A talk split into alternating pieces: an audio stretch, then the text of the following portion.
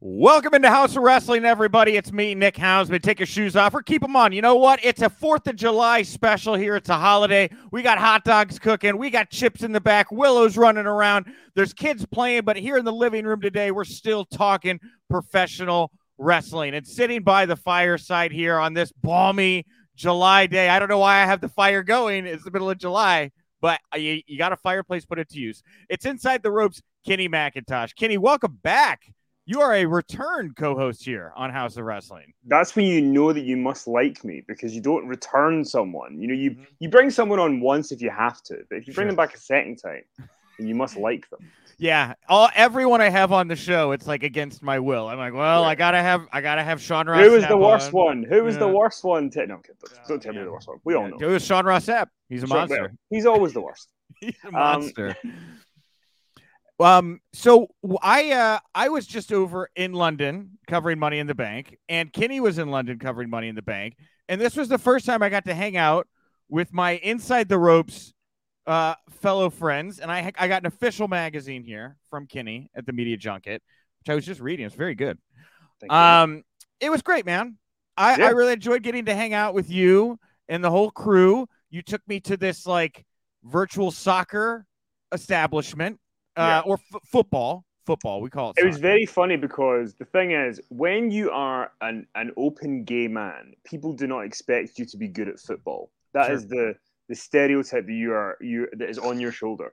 So there's this soccer, football, social thing that's happening. Whereas, but there's a big screen and you have to kick a football against it. Mm-hmm. Um, Ennis could not figure this out.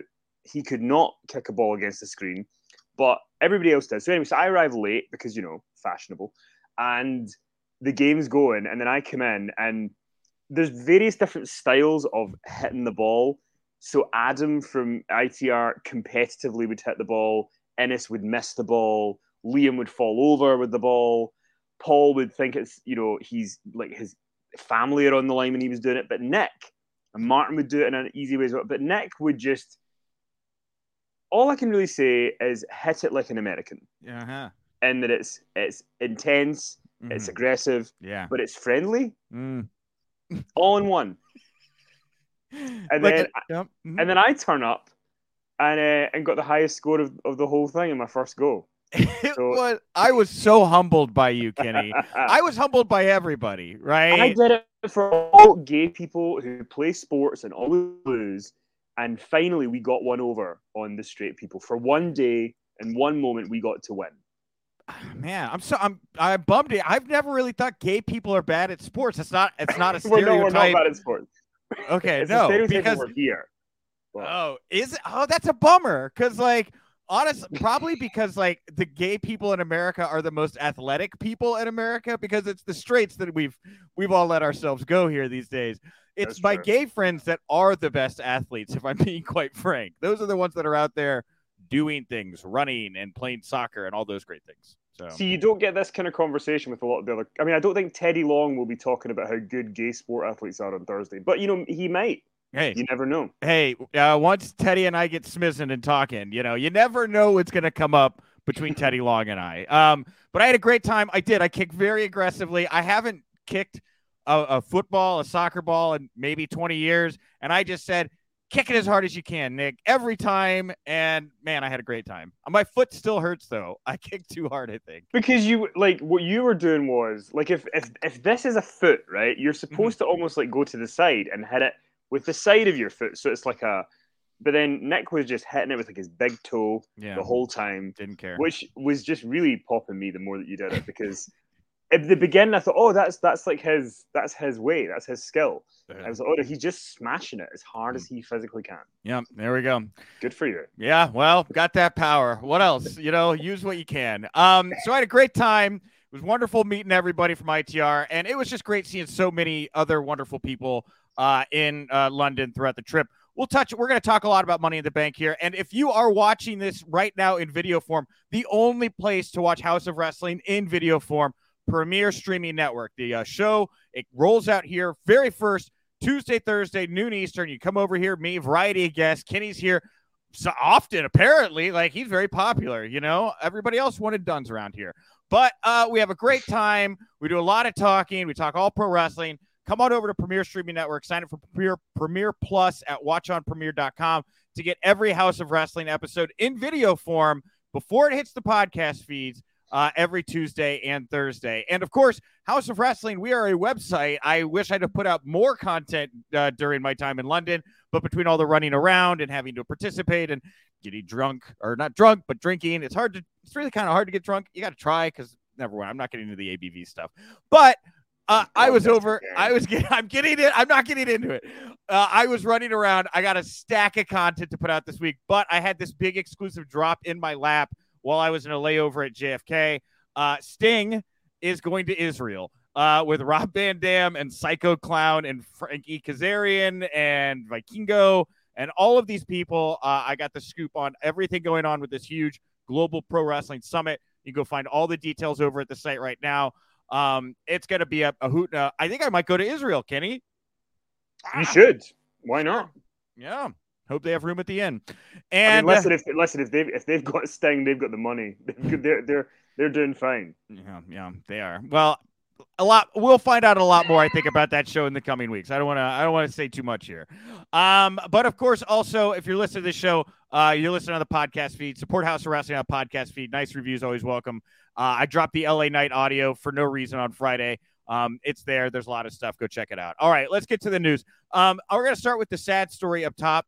Um, I was very surprised at SmackDown um, with the announcement that Darren Droz Drozdov had passed away at the age of 54. Uh, his family has launched this scholarship fund for him, which is which is great. Obviously, Droz was very popular in the 90s. He had that crazy scene in Beyond the Mat where Vince was like yelling puke at him and stuff. He's um, got a puke. Yes, yes, yes. I'm sure the highlight. Uh, a former football player, uh, unfortunately broke his neck at a house show, um, and it was never the same. Paralyzed beyond that. I know he did a lot of public speaking. Everyone's speaking very positively of him. Did you know that he had passed before you saw the graphic at SmackDown, or no?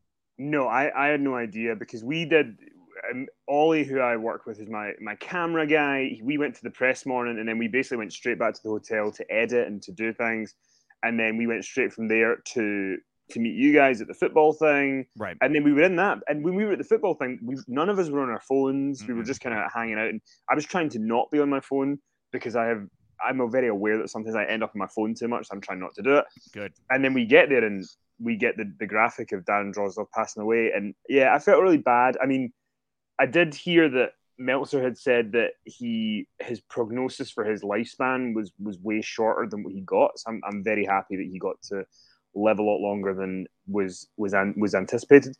I felt bad in some ways because obviously he broke his neck in the match with D'Lo, right. which was a SmackDown taping in October of '99. But D'Lo was actually in London doing appearances for Wrestling Shop, and I don't know if he was there on the Saturday, but like I just imagine that that might have been a tough day because I know D'Lo felt very bad about that afterwards. And I think, you know, to be in London for this big weekend and you're kind of there and it's a celebratory thing, and then to hear that Droz has, has passed away probably put a bit of a dampener on it for him. So, yeah. in some ways, I really felt for D'Lo um, because, you know, none of us can imagine if something like that happens, you know, how it's going to kind of stay with you. So, yeah, I felt really bad for him and obviously felt bad for Darren Drozdov's family. I, I believe D'Lo and Droz had like made amends, right? Like, I, yeah, I, yeah, they were fine. They yeah, were they, fine. I think. Yeah. Mm-hmm. It was just a, it was an accident that happened in the ring, but dude, I my head went to the same place where I was thinking about D'Lo Brown, and it's got to be very very heavy, you know, sitting there in that moment, just as a human being, to know that like even by accident or whatever kind of winds of you know the universe happen,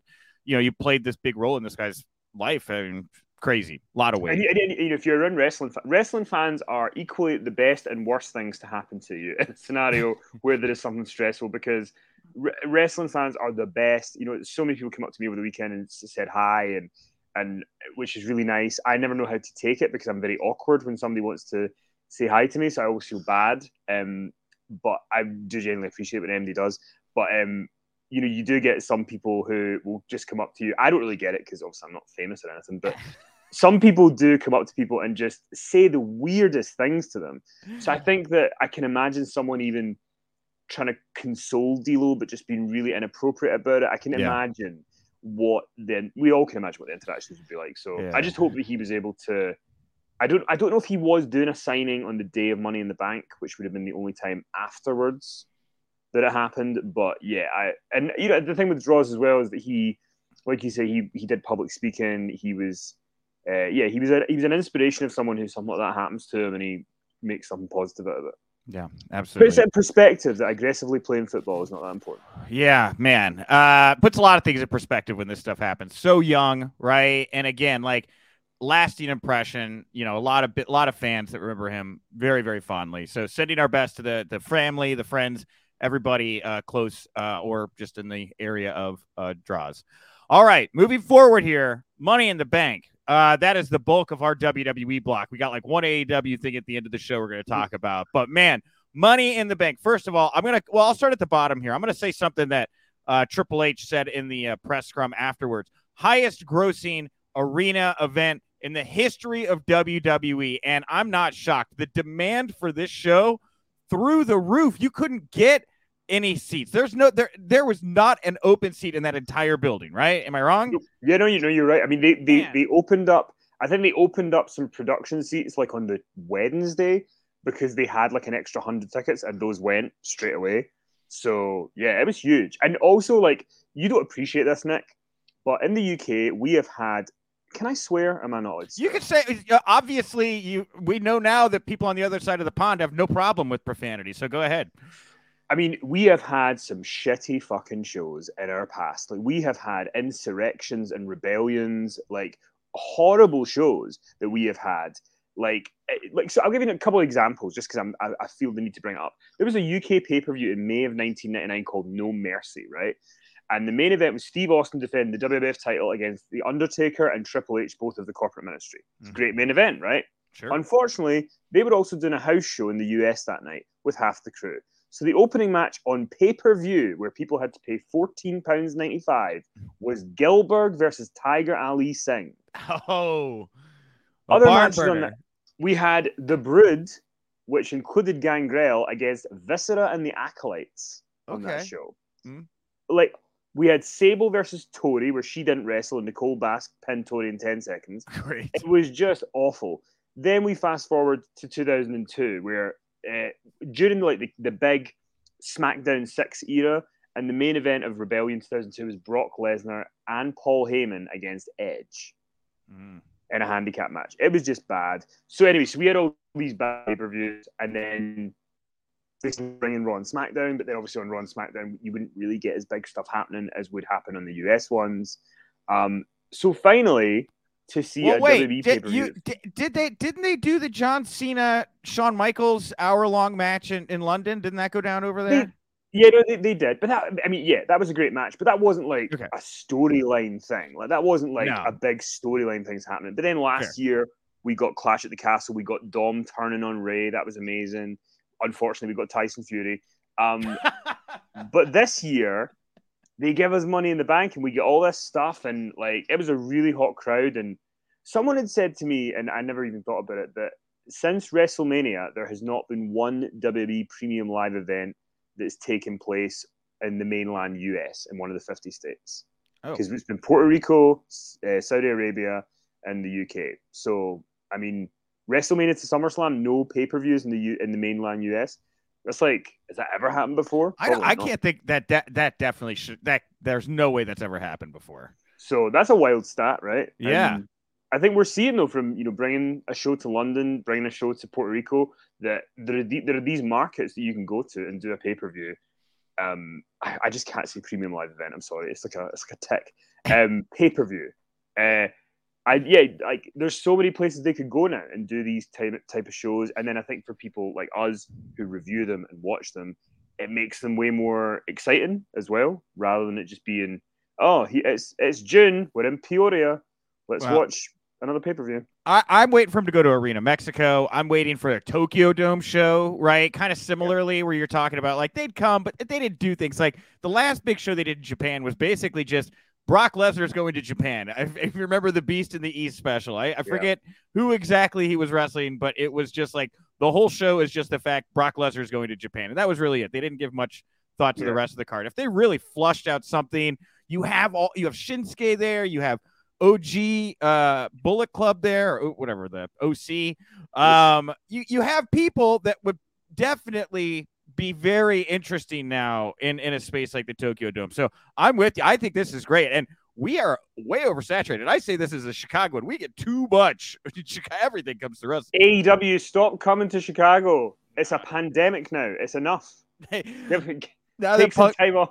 Now the punk's back. They're gonna they'll be here all the time again. I yeah. promise. Um, also, but, uh, can we just say WWE should go to India and do something for that yes. country because the last time when they when they brought over Jinder Mahal as WWE champion and had him pinned by Triple H, I mean, give them something. They deserve something as well. I, I agree. And it's, you know, I think the thing that's so much fun about this is the fans, right? Because American audiences, you're going to get shades of, of kind of, you know, little differences here or there. New York a little different than Chicago.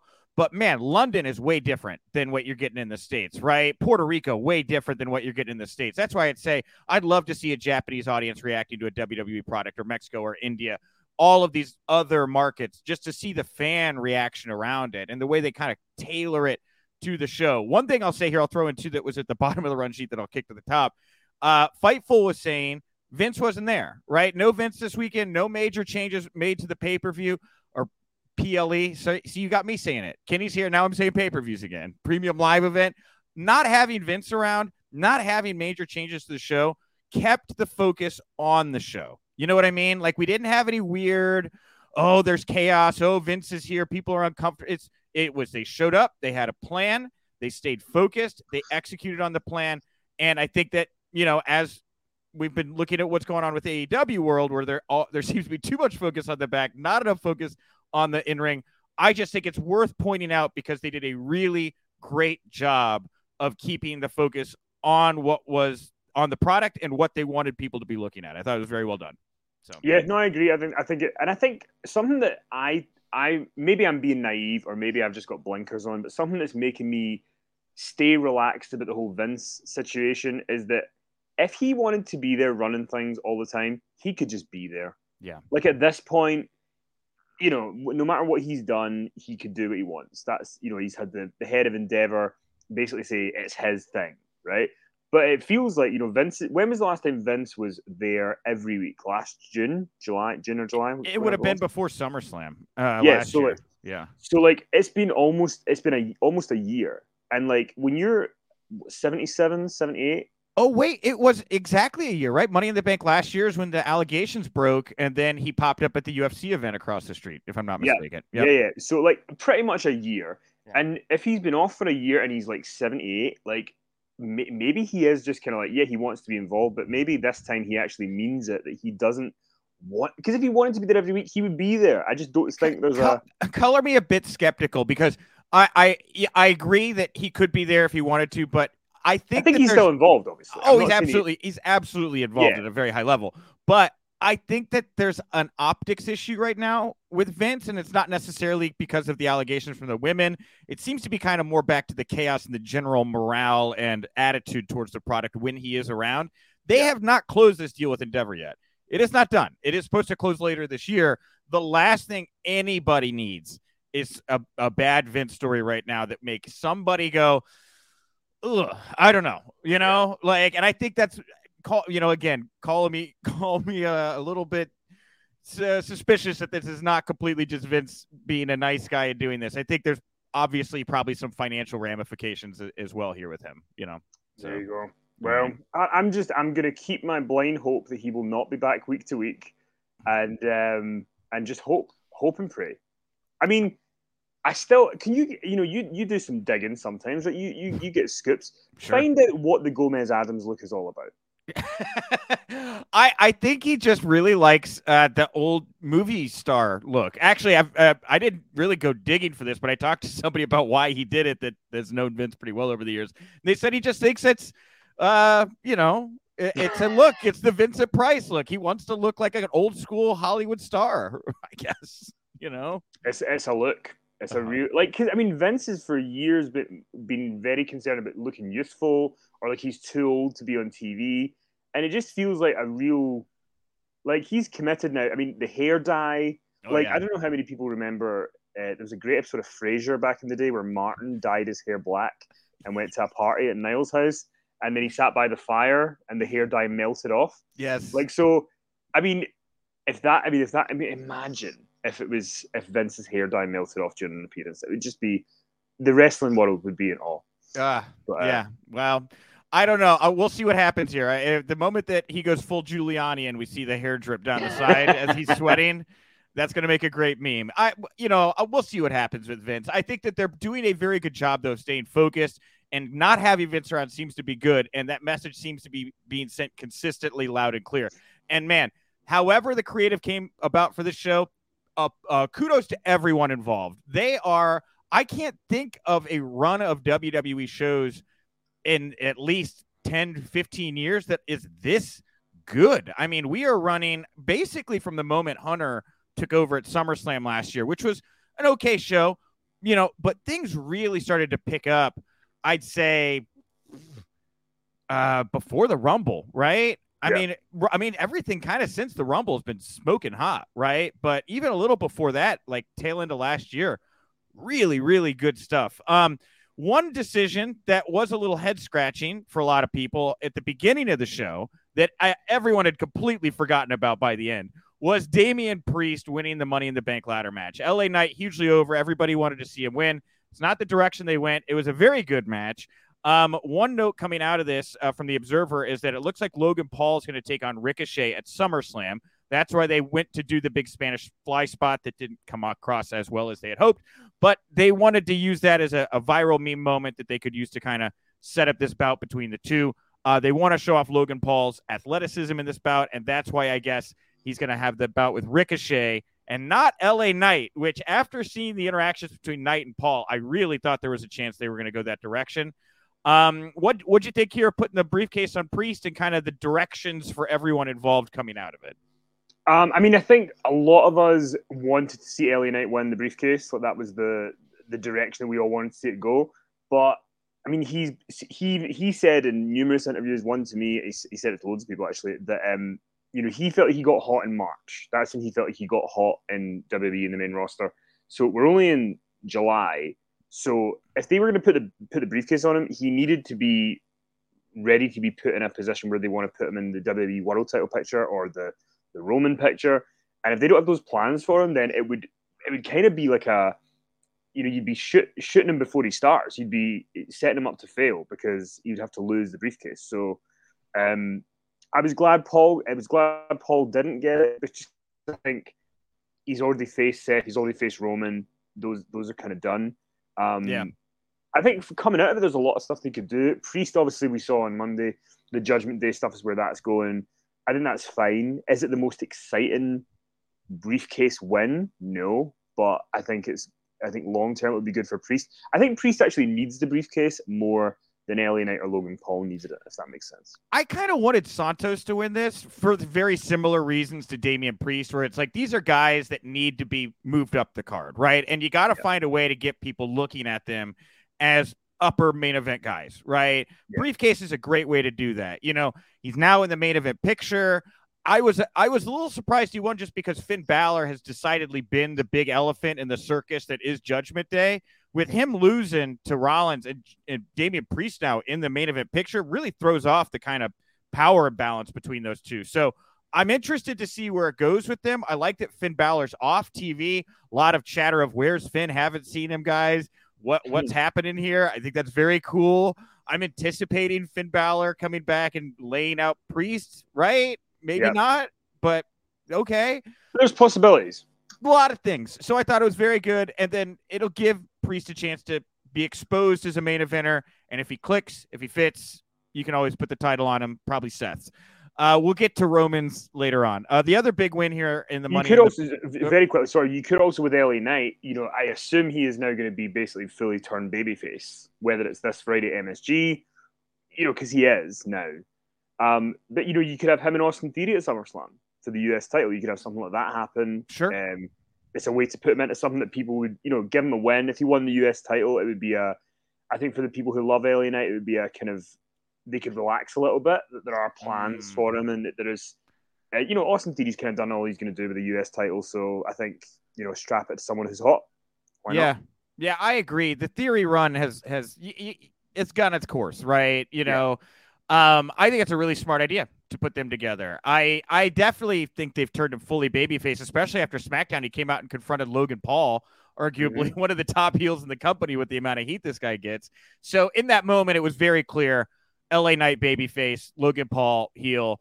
Uh, and yeah, I, I think that's a really good call, putting him in the U.S. title picture. We shall see. Uh, but Iyo Sky picked up the win here and the women's Money in the Bank match. Very creative finish um, where she handcuffed Bayley and Becky Lynch together in between the ladder, climbing up over them to get the briefcase.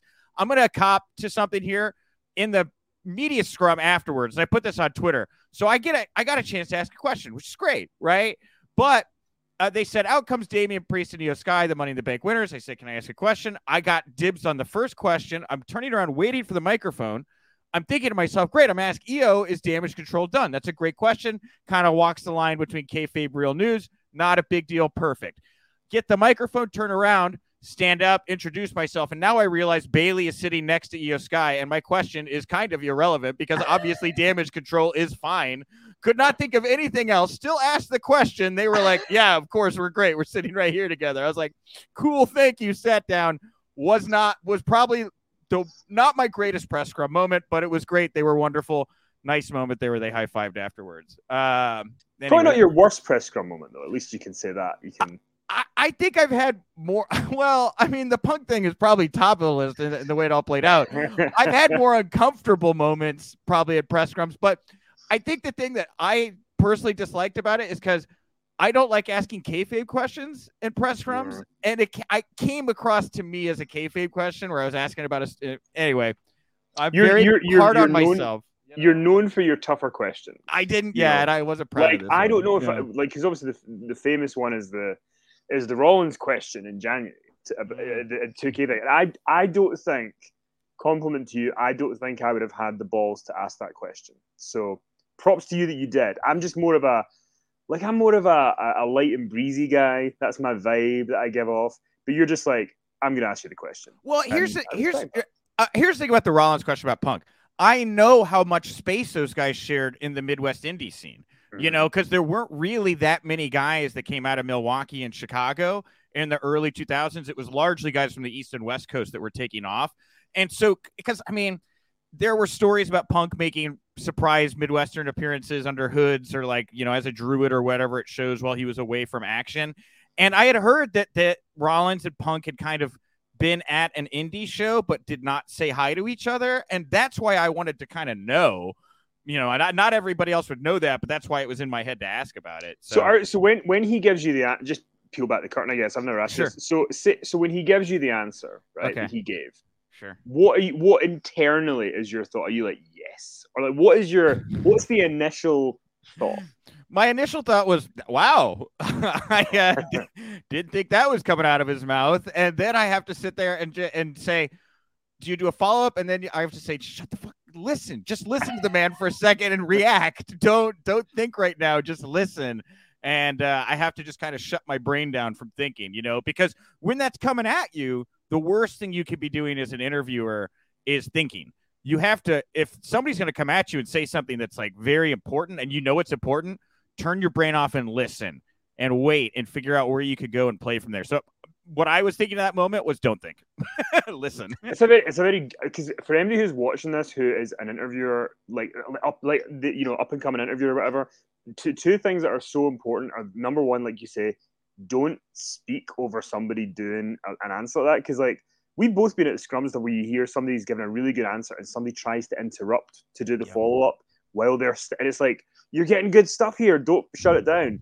But the other thing that I learned more doing the live shows because when I'm doing the live shows, there's an alcoholic beverage involved. Not like getting hammered, but there's an alcohol. It's a, it's a relaxed atmosphere. You're with a crowd, whatever. Is that sometimes if somebody gives you something juicy and you give too much of a reaction, it's almost like they think, "Oh no, I shouldn't have said that." So like I have to sometimes be like quite reserved in what my reaction would would normally be because I'm like, okay, if you want to, like, if you want to say that, um, Uh-huh. go ahead. Like I remember at the, at the Heyman show we did in New Orleans, it was one of the most awkward moments of my life where we were doing the show, and he automatically just this guy in the crowd just shouted out about Benoit. I was like, I'm a Benoit guy. Yeah. And I was like, oh, because like, what do you do? What do you like? It's hard. So anyway, and, and Heyman ended up just like getting the mic and going, if you're a, if you're a Benoit guy, fuck you. That was you know, when he said that. But it was so. Luckily, Heyman was there to do that because I just was like, what the hell did you say? Yeah. Um, and then to, you know, and, and to uh, I always remember Justin Barrasso from Sports Illustrated. He actually had messaged me about doing a piece on the Heyman show, and a compliment he gave me in the piece, which I was really appreciative of, and I've taken with me, is that because I didn't know at that show in New Orleans that JR was going to be a surprise until JR walked behind the curtain, like when we were backstage. Yeah. But then I, so when I was on stage, I didn't know Rob Van Dam had turned up. So when Rob Van Dam came out, I had no idea. And he said the interviewer, Kenny, stepped back and out of shot and just let them be there. And I think a lot of people would have probably wanted to be like, I'm in this too, but you can't. It's just like, let them do it. Yeah. So, yeah. Get so out of the way. Just a few interview things I think people, it's worth people knowing because I wish I'd known them earlier than I did. Well, and as much as I want to get back to the news at hand, I will also give the same note to commentators. Uh, it's the best thing you could do as a good commentator is lay out, right? And that was a big lesson I learned from Rich Bocchini when I was working at Warrior Wrestling about doing commentary for wrestling is just knowing when not to talk, right? It's so important. And listening is a big part of that and reacting. So go take an improv class. All right. Anyway, uh, back just to put a pin on this, Iyo Sky wins the briefcase it looks as if we will eventually get a full on turn on Bayley, I'm guessing, yeah. and launching Iyo into the the babyface spot. I don't know why they didn't fully pull the trigger. That's why I was so caught off guard the press conference to see them right next to each other because it was so obvious Iyo had just screwed over Bayley. you know, like it was so weird. Could, I mean, because what I loved about it though was I loved that in the match Bayley had shoved the ladder over with Iyo on it, which basically set up like this is how I'm gonna act in this match. So Iyo kind of had carte blanche to do the same to her in the story. But I, I mean, I hope that they do something long. I would like them. I would like to see them have a thing where they they turn babyface together, and Bayley's like Iyo's cheerleader almost for months. Mm. Let Iyo become champ, and then have Bayley, you know, just right at the last second, be like, "Do you really think I'm a cheerleader for you?" or you know, turn it at that point because that's not what people would be expecting. Everyone is just expecting implosion. Yeah. And I think if you did something different like that, you would get more time out of it. You you could spin it out to WrestleMania maybe if you wanted to, uh, rather than just make it like a two two PLE program. I'm pretty sure it might just be a one. I'm pretty sure between now and SummerSlam, Iyo might just be on the receiving end of a shot to the back of the head from Bayley or something like that. So we will see. Let um, me wish for not long term now. Let me wish for long um, well, we'll see. All right. Uh, the uh, was uh, also a big title change. Uh, Liv Morgan, Raquel Rodriguez uh, picking up the women's tag team championships in a surprise win here when Shayna Baszler out of nowhere attacks Ronda Rousey. Um, the Wrestling Observer saying that Ronda Rousey has given WWE a hard out date. I'm guessing for her exit from the company entirely or for a little while. We'll find out. I don't know. It wasn't made clear. Um, they they also noted that Rousey was introduced to WWE by Baszler. They've always wanted to do a program together. Since there's so little time, now's the time to do it. Um, and again, Raquel and Liv, new tag champions. They had this gauntlet match on Raw last night, and the new number one contenders are Shayna Baszler, or uh, not Shayna Baszler, uh, Chelsea Green. Yeah, Chelsea Green, and no, not Shayna, uh, Sonya Deville. Sorry, I get my mixed martial artist ladies confused there. I apologize. Um, a lot, lot there, lot there. Trying to keep focus on the women's tag team titles, but at the same time, the bigger story coming out of this is about Shayna and Ronda Rousey. What I thought was very interesting, Shayna is the one to lay out Ronda, but on Raw, Ronda gets booed and is the heel. Is like I don't know that I've ever seen anything like that, Kenny. Yeah, I think I think it's just a situation where like it kind of reminds me a little bit of when Becky turned heel on Charlotte at SummerSlam 20 18, I think it was. And, the, and it was intended to be that Becky was going to be the heel. She was going to be heel on Charlotte, and nobody reacted that way on the night of SummerSlam. Everyone was just like rejoicing that Becky had taken out Charlotte. And I think it's a similar thing here where the crowd don't like Ronda. They can see that her heart's not in it. You know, she goes and does press to the New York Post and the women's division is terrible. And um and now she's leaving. So it's like, you know, she's there was a line that Shayna had on Raw, which she said behind the ropes, by the way, uh, about how she was responsible for bringing Ronda Rousey in, and she apologizes to everybody about that. and I just thought, man, did somebody feed her that line? Did Ronda know that one was coming? Because after Shayna leaves Ronda Lane, Ronda really did not sell that much for Shayna there. Like she was kind of on the ropes, but then she kind of just shrugged it off and was just screaming for Shayna to come back. It all came across a little awkward to me. But regardless, I would imagine these two are gonna do some business at SummerSlam, and then we may never see Ronda Rousey again. Who knows, right? And if, Sh- if Shayna if Shayna defeats Ronda at, Wrestle- at, Wrestle- at SummerSlam, and Shayna's the one who you know banished Ronda Rousey from WWE, Shayna might be the biggest babyface in the company Yeah. at that point. Yeah. And hey, So- what? Hey, good for if Ronda can put Shayna to the next level like that. All Yeah. the better. At least somebody will have gotten a big rub. I, I would argue Liv Morgan probably got a pretty good rub off of Shayna-. Yeah, but I mean, Shay, they, they did a network documentary on Shayna like a couple of years ago, like a three six five or a twenty four or something. And Shayna's great. Like as a if you if you know how to present her as like a real life badass kind of thing. So I hope that this is what comes out of it. All right. Uh, we also had here Drew McIntyre's triumphant return to WWE. Man, Elvis enters the room type reaction for Drew McIntyre after Gunther defeated or Gunther defeated Matt Riddle. Uh, huge moment. Everybody was going nuts. After the show, we find out from Triple H that hasn't been creative, uh, at least from what he says, not creative. That's kept Drew away. He had some lingering injury issues. I believe he had a passing in the family as well. Um, that were keeping him away. He's back. He hopes Drew is there for the rest of his career. Uh, but Fightful saying uh, he has not signed a new contract yet, and the Observer noting that his contract is up in early 2024, but could be extended past Mania due to how much time he was left out there for injury. So uh, Triple H publicly doing his best to to make sure that Drew knows that he is more than welcome to stay, but at, at the same time, it does not seem like a new deal's been put in place. What's what's your take here on the Drew McIntyre situation?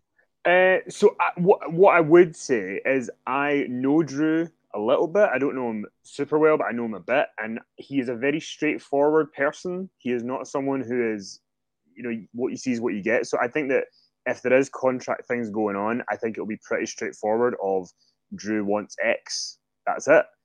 Do they give him X? Um, I think the thing that I I think he will end up staying with WWE, but I think that he is in a good position where I think he could go to AEW and be a big name there because there's not really anybody in AEW like him. I mean, there are big guys like Wardlow or Hobbs, but you know, Wardlow. I mean, my God, stink the stink the bed is, is an understatement for what they've done to him. But I I'm- I have a I have a conspiracy theory that they think Wardlow's leaving for WWE. I can't well, I can't he is now after what they've done to him. I can't fathom any other reason why they've booked him that way. But anyway, a conversation for another day. Back to Um, Drew.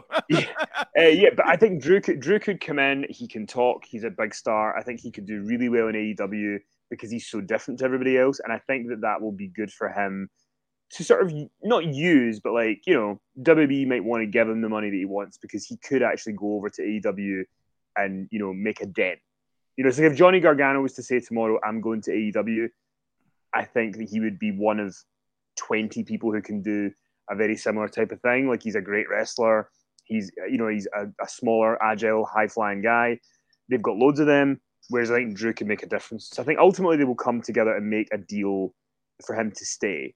Um, that's my thought. I think I think so too. I you don't book a guy like this. He looks so strong, and I Look I at the reaction, the I think crowd. I think he takes good. I think he takes Gunther down. I think that Gunther's going to fall to Drew McIntyre at SummerSlam. I I just you can't bring Drew in and, and have the confrontation, and have him lose unless you know he's leaving. And I don't get that vibe. Hunter just said he hopes he spends the rest of his career there. He's going to be Gunther mate, at SummerSlam. That's my vibe. I mean, to me, I, I've said for a while, I think the Drew heel turn is what needs to happen. That's where things need to go.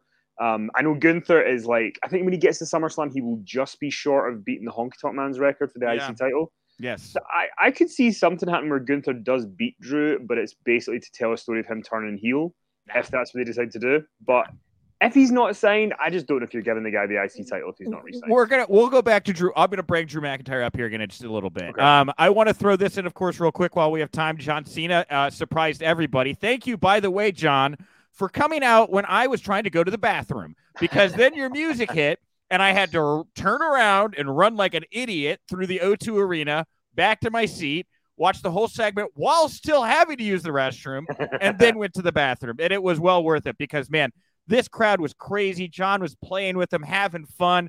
Grayson Waller comes out, they jaw jack, and, and John Cena, of course, he reveals he wants to bring WrestleMania to London, which got every that was like throwing red meat to piranhas. The place went absolutely crazy. Waller saying no, let's go to Australia. Cena eventually lays out Waller after an attack with an F5, sends home, not sends home, but ends every the segment on, on a very positive note. Hunter after the show, Triple H says, you know, we'll see about London. Of course, he noted that the, the foul language that was used that doesn't help uh, when the crowd is chanting "fuck you, Roman" or whatever. um, Fightful saying WrestleMania 40, of course, in Pittsburgh or Philadelphia. 41 is, they say, going to also be held in the States. So that would leave 42 as the next open possible mania. That's not till 2026. But man, how do you not deliver on bringing Mania to London after that? It would be, it would be hugely unpopular. I, I think the, the problem is going to be that City's bid for WrestleMania. I don't know if you have a number uh, I was going to ask you this actually at some point, but I don't know if you have a number of roughly how much a US city pays to get WrestleMania. I don't know how much that is. I think it's been between 10 and 20 million, if right. I'm not wrong. Could be wrong. Lon- London were not willing to pay 2 million for Clash at the Castle. Mm-hmm. So to me, I don't think London is going to pay the money. So I think, and, and then also, I don't think WWE is going to go to the, the sort of ball ache of, of bringing it over here. It's, it's bigger costs, it's bigger spending unless they're getting paid for it. And I just don't know if Wembley Stadium needs to pay 10 million mm-hmm. to get WrestleMania for two nights. Like Wembley could probably make that, you know, from from other gigs that it would have on. So I, would love to see it, but I think that London would need to pay for it, and I just don't know if they're going to pay for it. I mean, I will say to John Cena, the fact that he got that crowd to chant "Thank you, Cena," thank you for what? Thank you for existing Thank you in for, London. For, for being this pandering shill that is just, you know, he's like, you are the most important. Don't tell me I'm the most important person. I know what really is going on here. Um, but no, he was he was very very good. He was he could be a cult leader at this stage.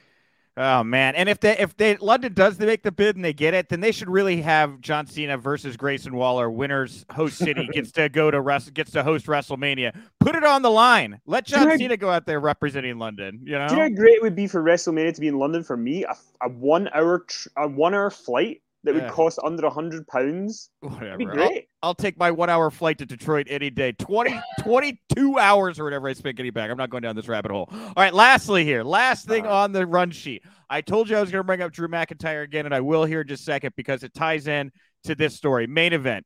Uh, Jey Uso and pins Roman Reigns. First man to pin Roman Reigns in over three years. The Usos beat him, Solo Sikoa. Um, this Friday on SmackDown, the Usos have announced tribal court, the trial of the tribal chief Roman Reigns. What a word! What a word garble that is. Easy for um, you to um, say. It's gonna be live on SmackDown from Madison Square Garden. And what a what a platform for this to play out on, right? In MSG. Oh my God. I'm on the hook. I will be tuning in live for this thing for sure. It was everything you could ever want in the end of a, a premium live event place was going absolutely ape shit. I'm kind of surprised we didn't get the Usos in the press conference, but I also understand they're going to want to keep everything related to this for television. Great main event. It looks like probably Jey versus Roman at SummerSlam. Maybe mm-hmm. maybe Jey drops him. Is Roman but the thing here as well is if Jey falls to Roman, which is very very likely as well, you're gonna need a hot baby face to go up against Roman Reigns. And Drew McIntyre is back and rolls through Gunther. You could have a couple matches with the IC title, a couple PLEs, and you could reposition him by Survivor Series as Roman's next big opponent again. You know, yeah, and you could still achieve the same result by having the loss of Drew necessitate the heel turn, mm-hmm. the loss to Roman. You know, he's lost to Roman twice. I would, you know, almost say the best way to do it would be to have somebody interfere so that Drew again has only lost to Roman because of interference. Like, yes, because then you can leave down the line when Roman goes babyface and Drew's a heel, you could bring it back again. So yeah, I think I'm I'm all for that idea as well. I, I think Drew Drew is. It's funny because years ago Drew used to be obviously a big British name, but like he was a kind of semi name in America. And now, uh, the last couple of years, I mean, he got he he did the shift during COVID as champ. Uh, I think he is somebody to keep a hold of, and and I think that the the reaction at Money in the Bank and his performance there will not hurt his chances of getting a big fat contract. Yes. Uh man, that guy came across as an absolute big star. Undeniable, yeah. huge star. Got a pop as big as John Cena. You can't tell me otherwise. They were on the same absolutely same level in my opinion when their music hit. So, big deal. I did promise an AEW note at the top of the show, so I will throw in one AEW thing here. Just before I left town, Brie Garcia, uh, formerly Brie Bella, shared on our Instagram stories an X-ray of Bryan Danielson's arm. This man, he snapped uh, his arm bone, femur. No, femur's your leg. Tib- I don't know what it is. An arm bone. Oh, arm bone broken in his forearm right here. Completely snapped. Crazy to think this man wrestled 10 minutes against Okada with this thing and then did a press conference with a smile on his face. um, she, to her, she, in her own words, says this is worse than we thought. He will very likely be out of blood and guts. The BCC taking on the elite later this month what a what a what a trooper! This guy, wow. Any any I thoughts mean, on Bryan Danielson? You know, I mean, the man. It's, it's it's it's ironic that like they kept they protected him and kept him in a you know glass cage, so he was okay, and then he fights Okada and he breaks his arm. Uh, I mean, in some ways though, I think it will be a blessing in disguise that he is not in blood and guts because the last thing that man needs to do is to be in a blood and guts match. Um, because like yeah, I mean, to me, my favorite Danielson stuff is when he is just kind of having these high profile one on one matches. So I think keep him to that. Keep him to sporadic matches. He's so good as a character; he can do other stuff. But uh, yeah, you just hope that it's not going to be a kind of injuries become a more constant thing for him, which seems to be happening. Yes, I don't like it. Yeah, uh, he works a very brutal style, right? and but then he also said he's he said in an interview to me last year he wants to be wrestling in his seventies. And it's like, well, the reason Jerry Lawler was still having is still having matches in the seventies or was is because he doesn't do a very hard style. You know, he yeah. does a kind of he, he he does a good match, but he does like a very soft. So I, it'll be interesting to see with Danielson if he keeps wrestling how he navigates getting older and having him to soften it if he wants to keep going for a long time. Yeah, and that's the thing. You're right, Jerry Lawler. Another name I think of who was incredibly good at doing indie appearances and absolutely doing almost nothing in the ring. Hacksaw Hacksaw Jim Duggan. Uh, I watched that man. I don't know how old he is, but he was in his 60s, maybe I, I don't know about 70s, but he had he did five moves. He'd come out, you'd lock up, he'd throw you down, punch, punch. You roll to the outside. He chases you with a two by four. You get in, three point stance. There you go. Wave the flag out the door. Right. He's not, not taking Hurricane Ranas off the top rope. So I agree. Jim Duggan route, whatever you want to call it, Jerry Lawler route. All right, everybody, that brings us to the end of the show. What a great show. This was so much fun, Kenny. And it was more fun talking about the show because we were both there live and got to experience this thing, and it was wonderful. Uh, we are going to keep this big week going. As Kenny said at the top of the show, this Thursday, Holla Holla Players. Teddy Long is going to talk all of the big I have so we have so much more news that happened that I have I couldn't include on the run sheet here today. So we're going to do everything here in the next 48 hours plus overflow this Thursday with Teddy Long.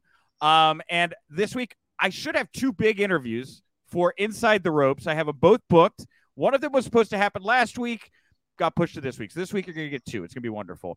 Uh, one of them I think should be tied. I think he's going to be performing on this Global Pro Wrestling Summit show too. Is coming up with Sting. So Hmm, little tease there. Um, and that's uh, that's all my really kind of plugs here. Kenny, anything you want to plug, put over here before we wrap up the show today?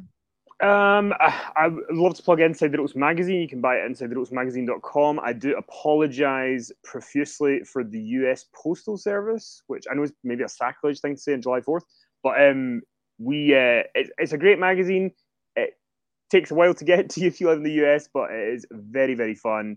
Uh, loads of stuff in there. Merch, merch reviews, reviews of DVDs, uh, news, articles, interviews. Um, I think the one that you've got there, the Seth one, is my interview with uh, Evan Husney from Dark Side of the Ring. Yes.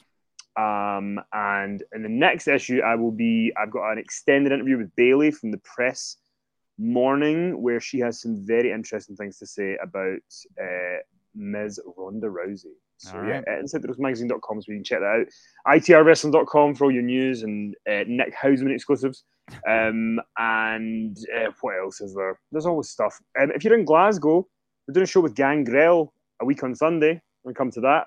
We're doing a tour with Eric Bischoff in September, which hopefully he'll have grown some hair back in his head by then. Mm. So um, that's my hope for that. Um, yeah, that, that's about it. I'm enjoying Bischoff's bowling pin look. It's for a good cause too. It is, yeah. It's for charity, and plus, you know what? He doesn't look that bad bald. Nah. If I, I mean, I've got an egghead. If I was bald, it would be bad. Humpty mm. Dumpty territory. But anyway, yeah. enough about me.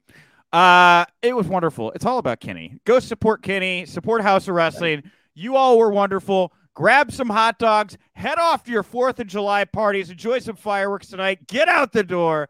But remember, you're welcome back anytime. BetMGM has an unreal deal for sports fans in Virginia. Turn $5 into $150 instantly when you place your first wager at BetMGM. Simply download the BetMGM app and sign up using code Champion150. Then place a $5 wager on any sport. You'll receive $150 in bonus bets, regardless of your wager's outcome. And if you think the fun stops there, the King of Sportsbooks has plenty of surprises in store. Check out daily promotions, same game parlays live bets, and so much more. Download the app in Virginia today and get $150 in bonus bets instantly from your first wager only at BetMGM.